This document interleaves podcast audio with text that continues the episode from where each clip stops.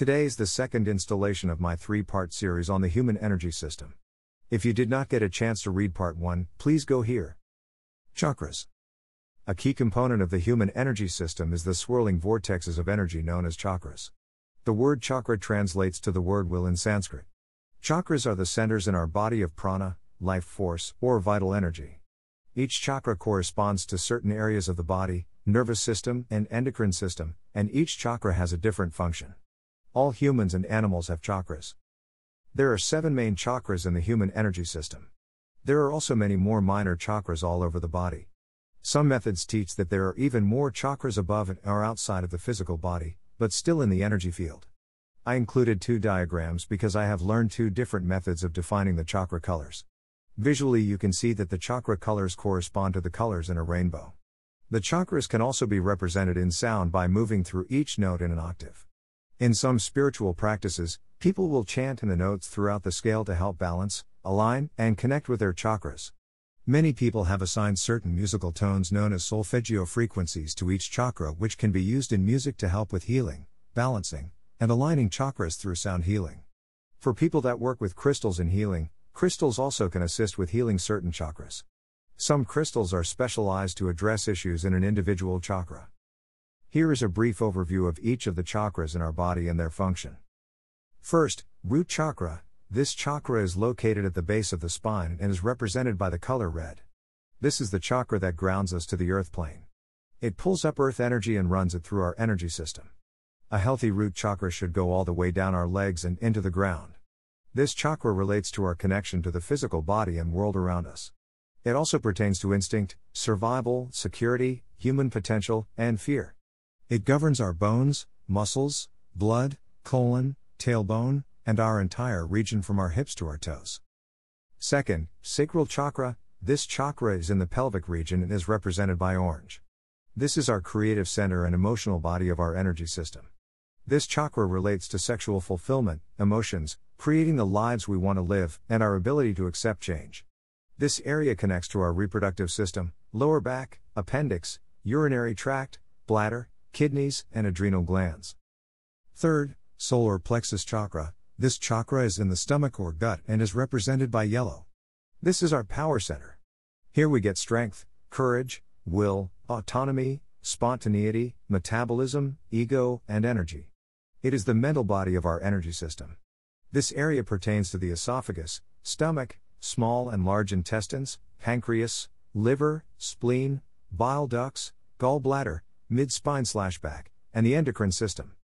Fourth, heart chakra. This chakra is centered near the heart in our chest and is represented by green and sometimes pink. This is about giving and receiving love, both for ourselves and for other beings. It also relates to compassion and breathing in and loving the life around us. The heart is where our center is. It is where the physical meets the spiritual, where the human personality meets the soul. This chakra connects with the heart, lungs, arms, hands, breasts, circulation, thymus gland, rib cage, and upper back. Fifth, throat chakra. This chakra is located at our throats and is represented by blue. This is our communication center. It is about expression as well as speaking, living, and receiving truth. The throat chakra governs the mouth, jaw, teeth, gums, tongue, larynx, tonsils, adenoids, thyroid, the vertebrae in our neck, and the epiglottis. I have sometimes heard the nose and the ears connected here as well as the arms and hands. Sixth, third chakra. This chakra is located on our foreheads between and above our eyes. Some systems have this chakra as indigo and some show this as violet. This chakra is about our intuition and awareness. It also balances our masculine, physical, logical, rational, giving selves, left brain, which governs our right side of the body, with our feminine, non physical, emotional, sensitive, nurturing, creative, and receiving selves, right brain which governs our left side of the body. Our patriarchal society currently tends to put a ton of emphasis on preferring the masculine side, but to be healthy, we need both halves to be functioning and in balance. This chakra is connected to our brain, pineal gland, hypothalamus, pituitary gland, and our eyes. I have sometimes heard the nose and ears connected here as well. Seventh, crown chakra. This chakra is located at the top of our heads. This is represented as either the color violet or the color white depending on which philosophy you go by. This is our chakra that connects us to Source, God slash goddess slash universe slash creator slash light and love slash our higher self slash our soul slash etc., and spirituality. This is the chakra that pulls in energy from source and moves it down throughout our body and into the ground. This chakra is also about universal wisdom, knowledge, and understanding. It governs the central nervous system and our skin. Finally, you will notice from the pictures above that the root chakra connects us down with the earth and the physical, while the crown chakra connects us to source and the spiritual. The rest of the chakras extend out from the front and the back. On our front side, the chakras give out energy to the universe and other beings.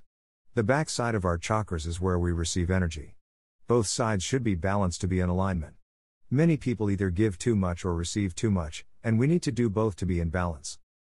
There is a tendency for people to believe that the lower chakras are bad while the upper chakras are better. This is simply not the case, and to ignore any of the chakras, one would be opening themselves up to disease. We need to be grounded and connected to this earth. It is true we are spiritual beings living lives in physical bodies, however, part of the agreement to come to this physical plane is to experience the physical world in all its wonder and beauty. Our physical bodies need us to be connected to them and to this earth to maintain health, and this is what the lower chakras help us to do. It should come as no surprise that most of the diseases humans experience are usually rooted in imbalances in the lower three chakras. Many times, there will be issues in several chakras involved in the cause of a disease or injury. However, you can get a sense of what might be the cause of a disease by looking at which body parts are affected and then examining which chakra that system or body part is governed by. For instance, someone who is feeling disconnected, lonely, and depressed could have an imbalance with their crown or root chakra. Someone with stomach and intestinal issues might be feeling powerless in their lives. Someone feeling guilt, shame, or frustration over how their life is going and what they have created for themselves might develop issues in the second chakra, such as urinary tract or reproductive issues. Sometime in the near future, I will be creating online chakra clearing energy sessions and protocols which I will stream free on my YouTube channel. These will be distance sessions so you will be able to access the healings just by watching and doing the protocols. I plan on diving deep into each chakra to open, clear, align, restructure, and reset each chakra. This process will facilitate rapid healing as you open all the scars from all the trauma and programming you have accumulated in our chakra systems. Unfortunately, the only way to heal is to move through these scars and release them, so the process is challenging, but well worth the effort. You cannot block, ignore, or bury your head in the sand with your own personal healing, or else you lock your energy system into the disease state. These protocols will heal on all levels physical, emotional, mental, and spiritual. I will post them to my blog as I complete them. I also want to briefly mention the Nadi and Meridian systems in the body. Many who are familiar with Kundalini, yoga, and Eastern medicine practices such as acupuncture might already know a lot about these already, but they also pop up in my work as an energy healer. Nadis. Nadi is a Sanskrit word that is translated as to, channel, or flow.